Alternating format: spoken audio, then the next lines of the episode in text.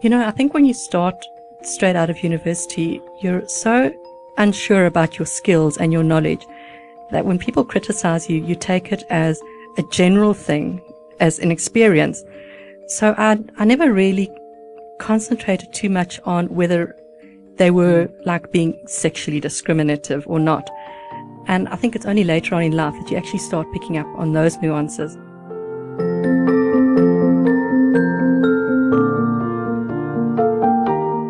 The biggest problem I see is that young people want things to come easy. You're going to have to start and work your way up.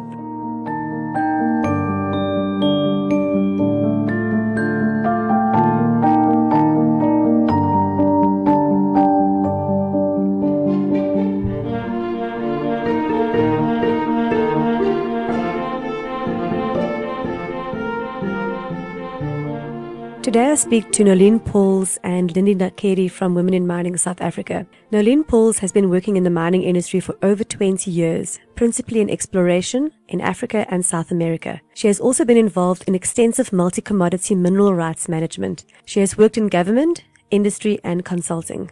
She joined Reflex Africa last year as their principal geoscientist for the EA region. Along with a career in geology, her interest lies in the mentorship and development of young women entering the profession, enabling and equipping them to navigate this world professionally and personally. She is the past chairperson of Women in Mining South Africa. Lindiwe Nakedi is the director of Kubani Exploration with an entrepreneurial drive and passion for optimizing business. She is the co-founding member of a highly successful and influential recruitment agency, The People Shop. She holds a Bachelor of Arts degree majoring in industrial psychology from the University of Witwatersrand and completed the NMP from Wits Business School, focused on business management. Lindy is the current chairperson for Women in Mining South Africa. Have you ever gone through change in your personal life or at work and thought to yourself, there must be a better way to do this? Welcome to On Change, the podcast that explores change that works and the people who make it happen. And now from Solid Gold Studios, here's your host, Pietro Dupisani. Today I welcome Nolene and Lindy in the studio. Welcome to Solid Gold Studios, Nolene and Lindy. Thank you, Petro. Thanks, Pietro. First question. How long have you been working in the mining industry? I've been working in the mining industry since 1992 and started in Bophuthatswana, which just shows how long it has been. And during that time, I've worked for government, obviously Bophuthatswana in South Africa, as well as mining houses and consulting. Great. And you, Lindy? I've been working in the industry now since 2010, officially. And I started off just trying to assist my geologist husband who was always focused on the technical work and not the business. And so I came in to assist with the running of the business. And what drew you to the mining industry? Why did you choose to work in this particular industry? My background is recruitment. And so I was doing a lot of work with people trying to place them in the right opportunities, matching them with the right type of clients. And at the end of the day, the one thing that I struggled with is the fact that with recruitment, you are never sure if that fit is actually going to be the one. And people always make decisions last minute to say, no, I'm not so sure about moving anymore. We're dealing with management type profiles and senior management. So they don't move easily. So that was just a very difficult industry to be in to try and make sure that people stay in the jobs that you put them in. And so I needed something different and I was looking for a challenge. And this was something that was in the house already, watching my husband doing that. And I was interested and I thought, let me try. Okay. And Nadine, why did you decide to study geology and go into the mining industry? It was actually an accident. I wanted to study archaeology but realized that there wasn't very much work in South Africa at that point. And I decided to do the next best thing. So I enjoyed being outside. I enjoyed geography and yeah, I enjoyed beer. So perfect fit for a geologist. I guess so. I mean, in my case, it was a science teacher who said to me that it would be a good idea to study. I did quite well in geography and mathematics. So he said to me, have you ever considered studying something like geophysics? I mean, in grade 11, what do you know about hmm. geology and geophysics? Nothing. So it sounded to me as if it might be something fun. It's outdoors. It's not office bound until later in life. And I applied for a whole bunch of bursaries and was lucky enough to get one. But yeah, it wasn't something I wanted to do all my life. It was a suggestion by a teacher. So if you think about when you started in the industry, when you actually went into the mining industry, what was it like then at the beginning of your career? And were there many other women around when you actually joined this industry? No, pretty much all the way through my career because I've always worked in really small companies or small divisions of big companies. They've mostly been myself and one female colleague, which was great because in university I was the only girl. So no, not really. And you form a bond with that person that you have for the rest of your life. Yeah. Not so. And when you started, were there many other women doing what you were doing? No, actually. And because you're running a company, most of the time you're on your own. You keep to yourself and there wasn't a lot of places where you can go and actually socialize with anybody who's in drilling and exchange ideas and find out how do you do this and how can I do this better. So yeah, on my own with my husband. yes. And what was the sort of attitude of your male colleagues and the guys that you had to work with when they realized that they were working with a female? Are their attitudes different towards you, do you think, than to uh, men? You know, I think when you start straight out of university, you're so unsure about your skills and your knowledge that when people criticize you, you take it as a general thing, as an experience. So I never really concentrated too much on whether they were hmm. like being sexually discriminative or not. And I think it's only later on in life that you actually start picking up on those nuances. You know, my colleagues and my bosses were very supportive and incredibly protective. And looking back now, maybe a little bit patronizing. I mean, for example, one of my bosses, he would never let myself and my colleague work late because we weren't allowed to drive home in the dark. I think then when I first started, I just never realized that there was a difference. Mm. I don't think for me it was ever a problem that I was the only woman going to a meeting and I'm, a, I'm the only woman. I think my only problem was that because I didn't study anything mining or geology, then my own insecurities were the ones that put me on a back foot.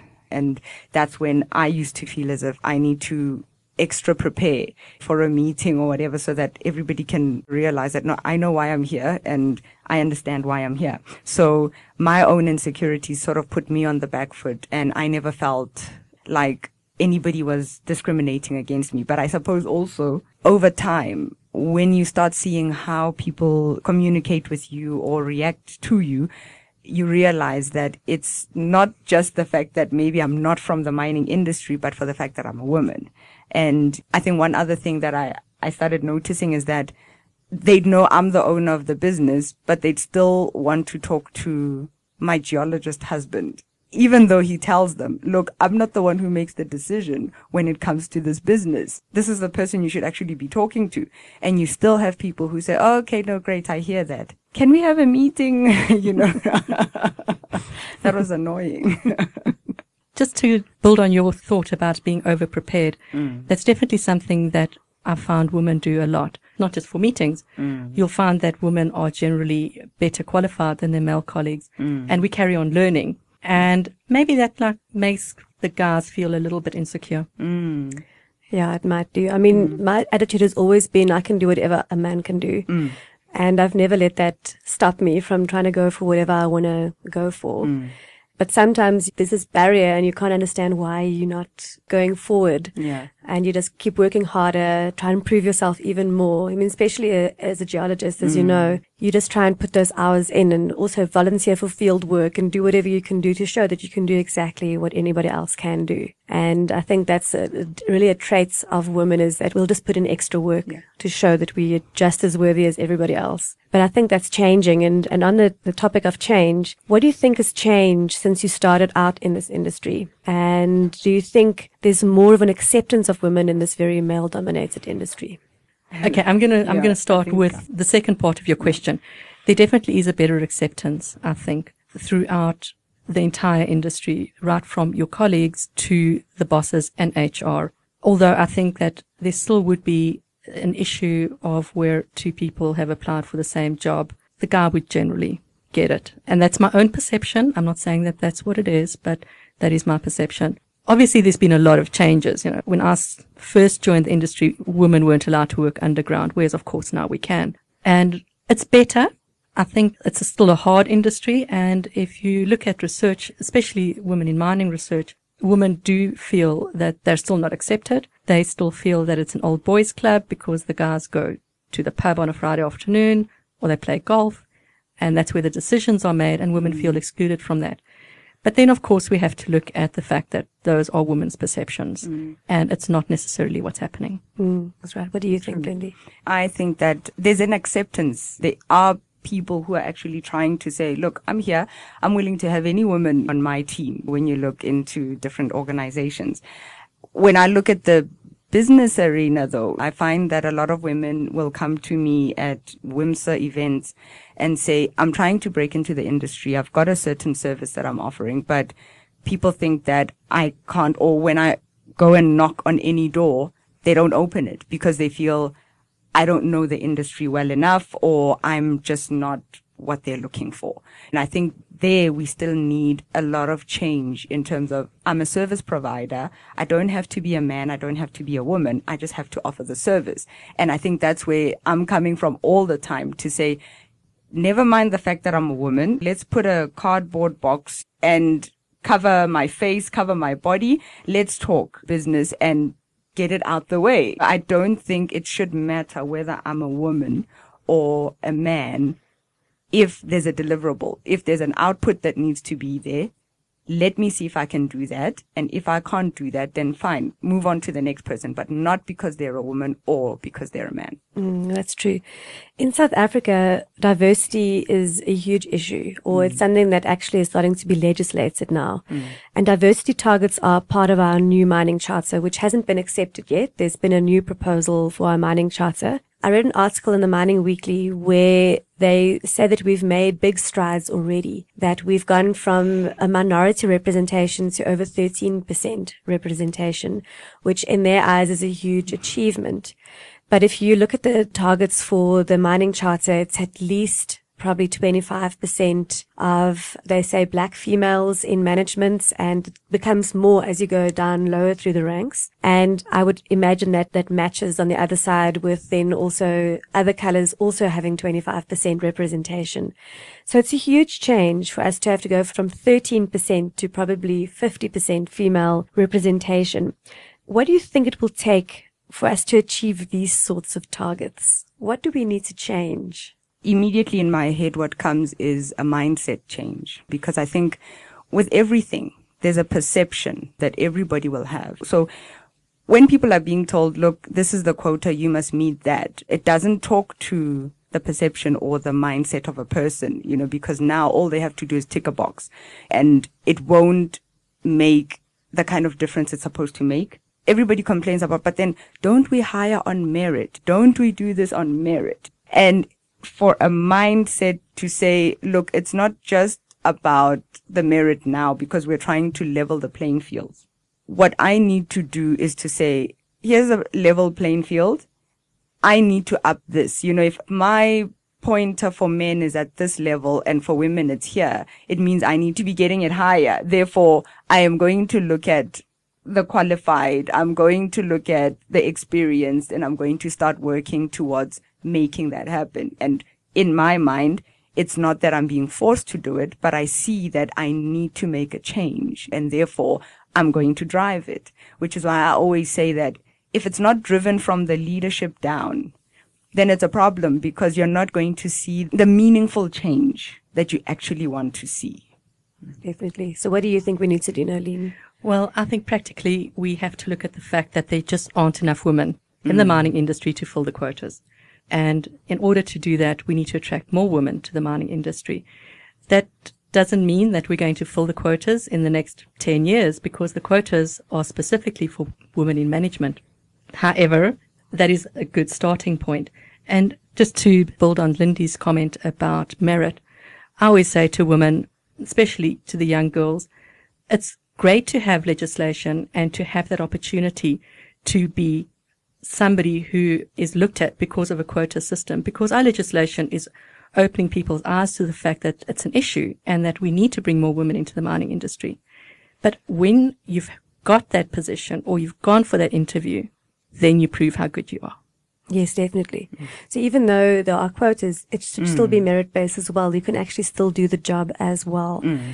If we look at it from a sort of structured change management approach, one of the things that you do right at the beginning of a change project is you set what it's going to look like in the end. Mm. So what will it look like when we have the representation that we're looking for? And imagine what that looks like and paint that picture because otherwise we're never going to know whether we've arrived at that point or not. And then from there we work backwards. What are the things that we need to do to arrive at that vision in the end? So whose sponsorship do we need? I mm. mean, do we, we need the HR people at the various mining companies' eyes to go open and say, there's a business case for having women in the mining industry. And we need the people who are doing the hiring to go, yes, we have to have a more diverse profile. If we don't get those guys on board and supporting this cause of getting more mm. women into the mining industry, it's not going to happen either. And then from there on, it's all about then we have to find the correct women and build their skills and coach them. Right. So that they can also be a part of this very challenging industry. But as much as we say it's challenging for women, the mining industry is challenging for everybody. It's not just challenging yes. for women. It's for anybody. If you've been down to a, a, mining face at the bottom of an underground mine, it's not a nice place to be working. Anybody who's going to work there is going to suffer. Mm. So everybody needs to understand that it's the same for men and women. And then the other thing that I'd like to add is then the whole coaching piece. So we have to coach women to be able to stand up for themselves, have their voices heard, and be part of that. And mm. it needs to be a designed and facilitated process, I guess. So that's the structured sort of change management approach. We have to think about what it's going to look like. Mm.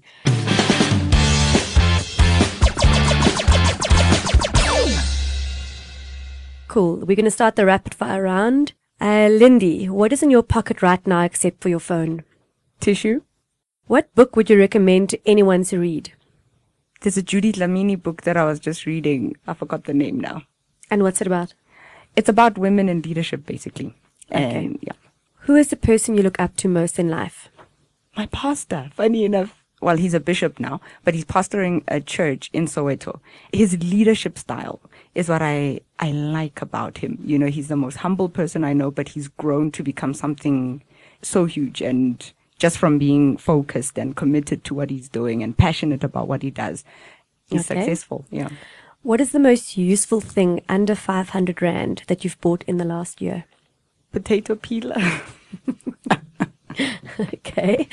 Um, what do you spend a silly amount of money on? Shoes. Uh, that's a good answer. Yeah. what app do you use that nobody else knows about and should be using? Duolingo to learn a new language. Yeah. Uh, how many kids do you have? Three. Okay. Mm. Um, what are your kids going to be when they grow up? The one is going to be a crazy mad scientist. The other one is going to be a fairy. and the other one, I think she's going to be a soccer player. Okay, yeah. good. Which country is next on your list to visit? Uh, South America, Chile. Oh, good. Yeah. Tea or coffee? Tea, any day. Okay. Yeah. Dogs or cats? None of the above. Mm. Mm. Uh, thick base or thin base? Thin. Okay. Yeah. Great. Nolene, what is in your pocket right now except for your phone? Absolutely nothing. I hate pockets. What book would you recommend to anyone to read? James Michener's The Drifters. Who is the person you look up to the most in life? Probably my mother, actually, but never tell her I said that. What's the most useful thing you bought in the last year? I bought a memory foam pillow for traveling yesterday. What do you spend a silly amount of money on? Travel. Well, that fits in nicely with the next question, which is which country is next on your list to visit? One of the Scandinavian countries to see the Northern Lights. Mm. What app do you use that nobody else knows about and should be using? Bitmoji. It's one of the the best, funniest apps on earth. I love it. Okay. I've never even heard of it, so I'll go and try it out. Tea or coffee? Coffee. Dogs or cats? Dogs. Thick base or thin base? Oh, thin. Okay. Definitely thin. okay, great. cool. And that's the end of our rapid fire round. Let's get back to our questions.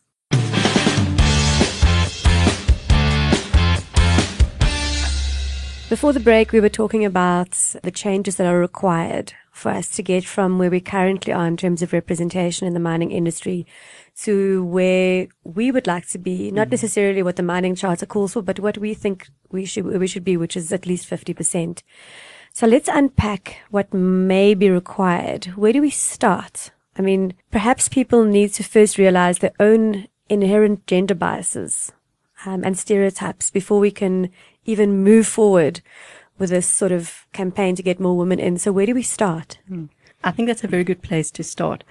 Obviously, biases are not always like obvious and even within yourself, you are biased. Like we are biased because we assume that men aren't welcoming us into the mining industry.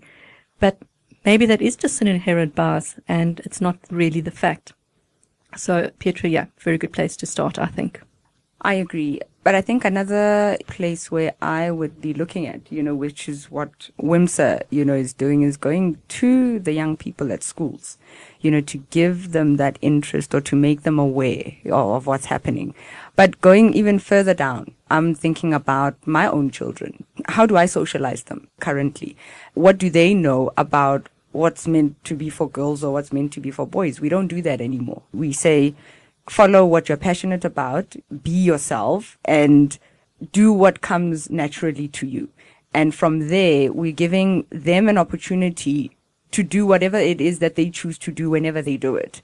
And that also gives them the opportunity to look at someone else and say they're doing what they're passionate about. So I think socializing, what are we doing going forward? You know, I know that's starting right at the bottom because now we're trying to fill certain gaps already in the market.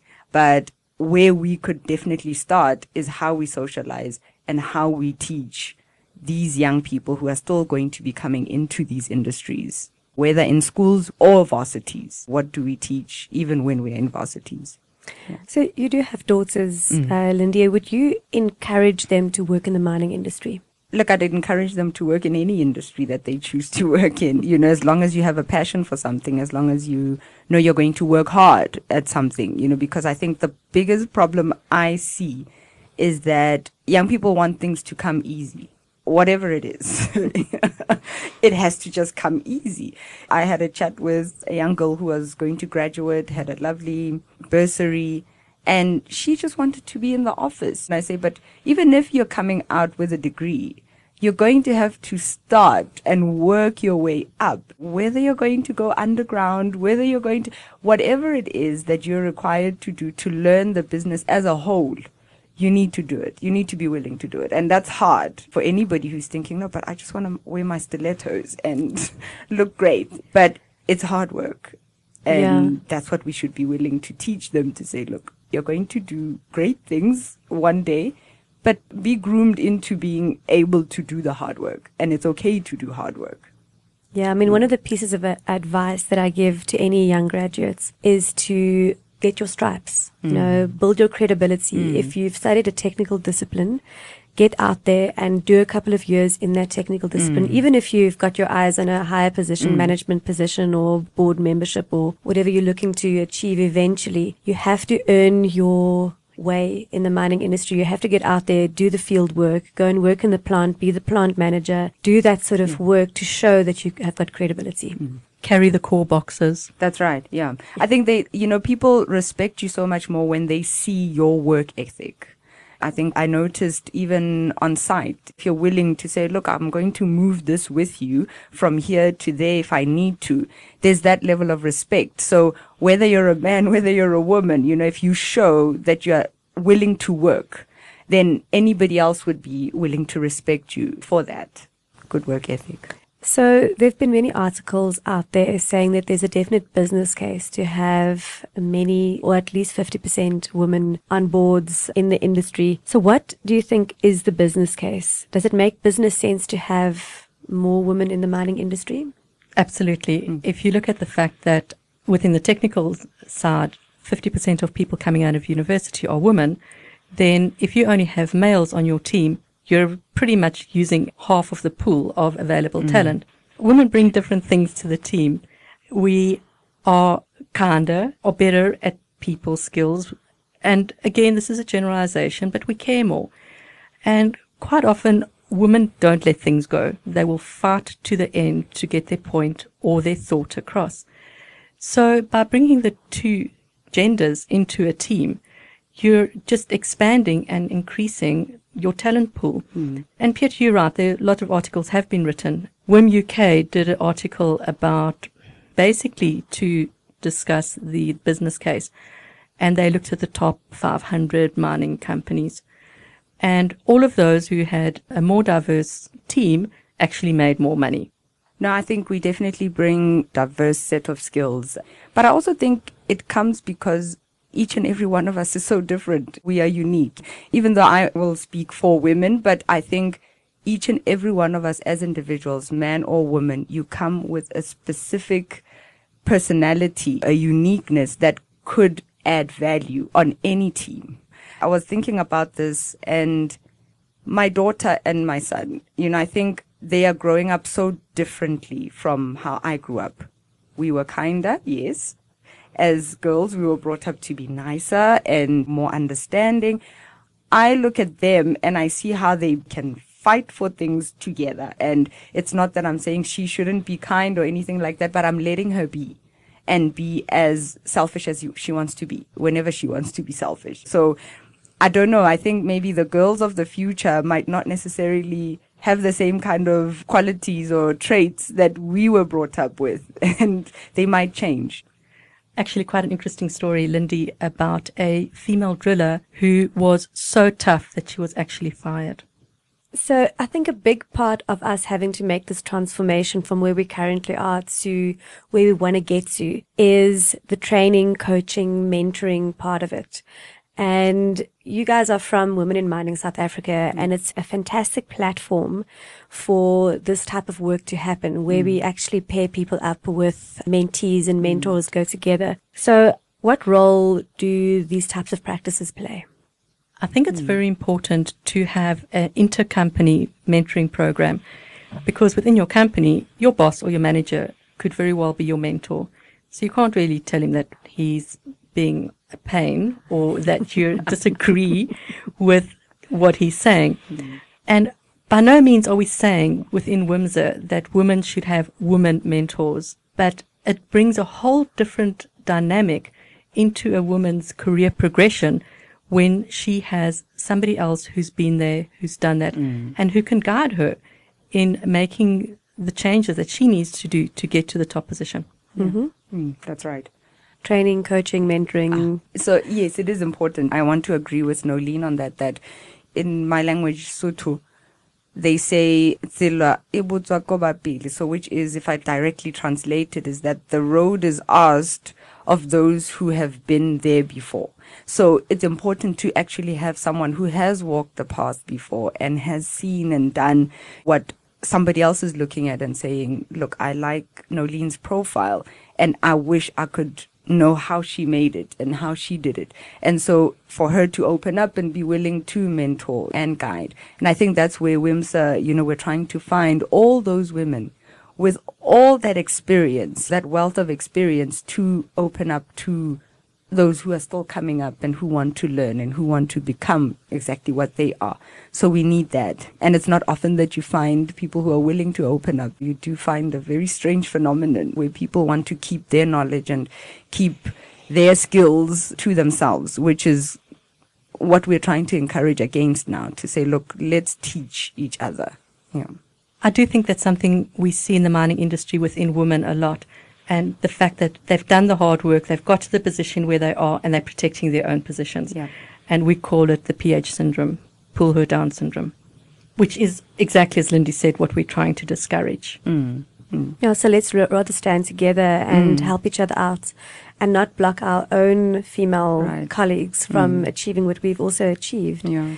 So help each other out and listen. Because the thing is, you said earlier that a lot of the times there's this old boys club sort of mentality that goes around, which might also just be a perception. But we have to create a space where women can network and where they can feel comfortable mm. and where we can have open discussion around what it takes to be a woman in the mining industry. Mm. And that's exactly why WIMSA started. Mm. We started in 2010 with three or four women who realized that men actually know how to network mm. and women really struggle with it. So it started as a networking platform for mm. professional women. Mm. And I think we also realize now as well that as much as we now have this networking platform, we need to be able to open up and say, men are welcome because we have that they still are in positions where they make the decisions and you still want to be able to market your skills to this person, you know, and, and, and network with them as well so that it opens up the opportunities for you.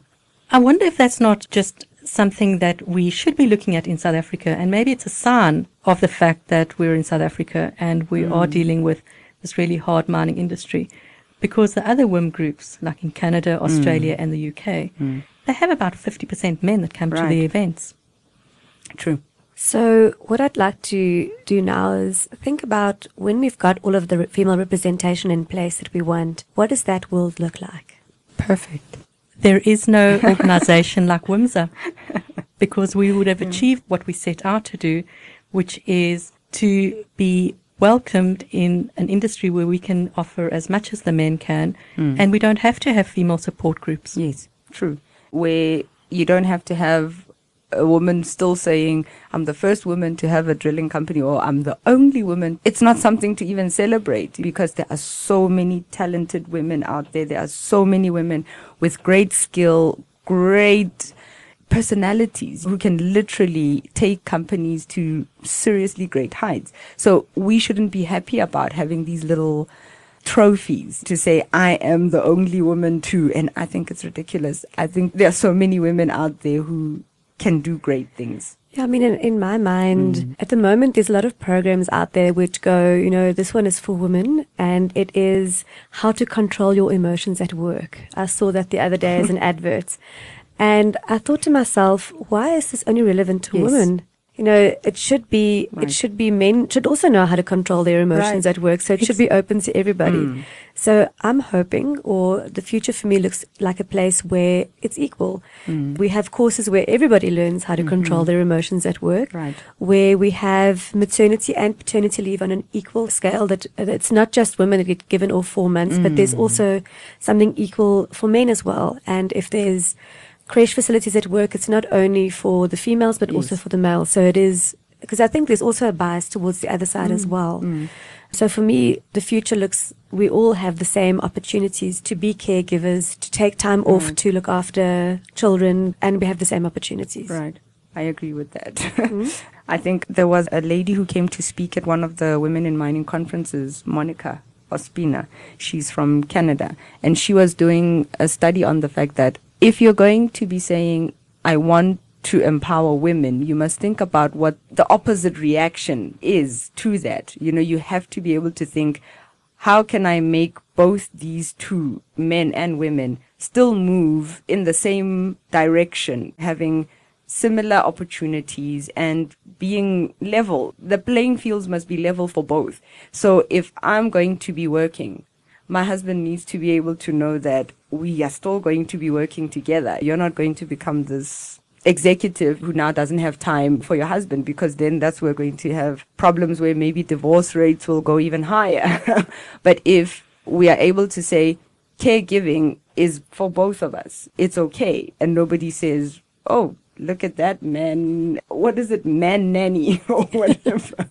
nanny. You know, nanny, yeah. So socialization, I think it's the one thing that we need to start thinking about changing more and more so that the workplace can become an easier place for both men and women. And I do think that the younger generation are doing it much better. Mm. You know, for them, it's all about work life balance rather than mm. working all the time. They really want to mm. have that balance. And it, it's not a gender thing. I think it's a generational thing. True.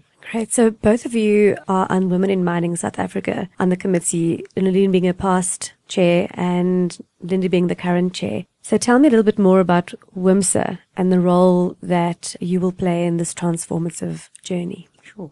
Okay, so WIMSA was created as a networking platform, but we really quickly realized that we could offer so much more. Wherever we went, we were asked about where can we find role models. So we then created the Patron initiative where we approached high ranking women in the mining industry who are now our patrons. And basically it's just, as Lindy had said already, saying they've done it, so we can do it too. Agreed. I think also we then started moving to include entrepreneurs because we realized that there are women who are in the mining industry who are not necessarily working for a certain company, but working for themselves and needed the support as well to network and find opportunities through the very women that are within these organizations. I mean, that's how I came to WIMSA because I own a company and I needed to start meeting up with other women who are in the industry where I can look for opportunities. So it's sort of also started becoming more about saying, let's open up opportunities. Let's open up on information where we partnered with SAIMM for the entrepreneurship forum to say, what information can we give you to best empower you as you are navigating through the business arena. So WIMSA, it's like an information hub and network and now it needs to grow and become maybe the place where all the information, especially the research part, information is important in this day and age. So we have to be that and also obviously attracting women to the mining industry. So we deal quite a lot with students and we try to get their mentors to help them make that transition from being a student to working in the mm. environment, which you and I both know, Petro, from going from varsity into the environment was quite hard. And you didn't mm. even have that. You just jumped right in, Lindy. Right. Tell me, where can people find out more about women in mining South Africa? So you can come to our website, wimsa.org.za. All our information is on there. Please ring me or Lindy, send us mails, and we'll get back to you. Yeah. Or they can actually find us even on Facebook. That's LinkedIn. a very active page, yeah, and Twitter. That's an active page where you'll know exactly which events are happening and when. And yeah, come to our events. We have loads of events in Joburg. Mm-hmm.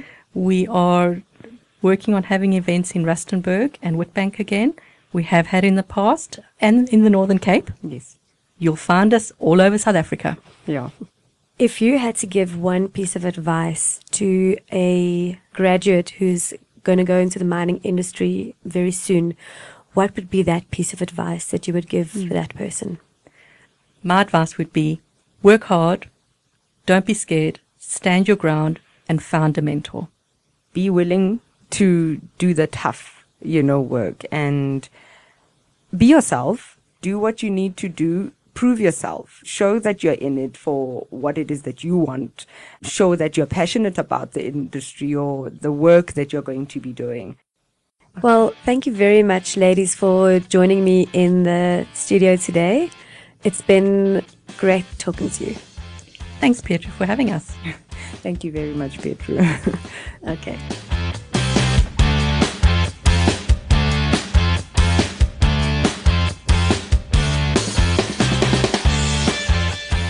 On Change is recorded at Solid Gold Studios. For more information about the podcast and to listen to previous episodes, go to solidgoldstudios.co.za forward slash on change. Here you will also find show notes for this episode and more information about my guests. Until next time, goodbye.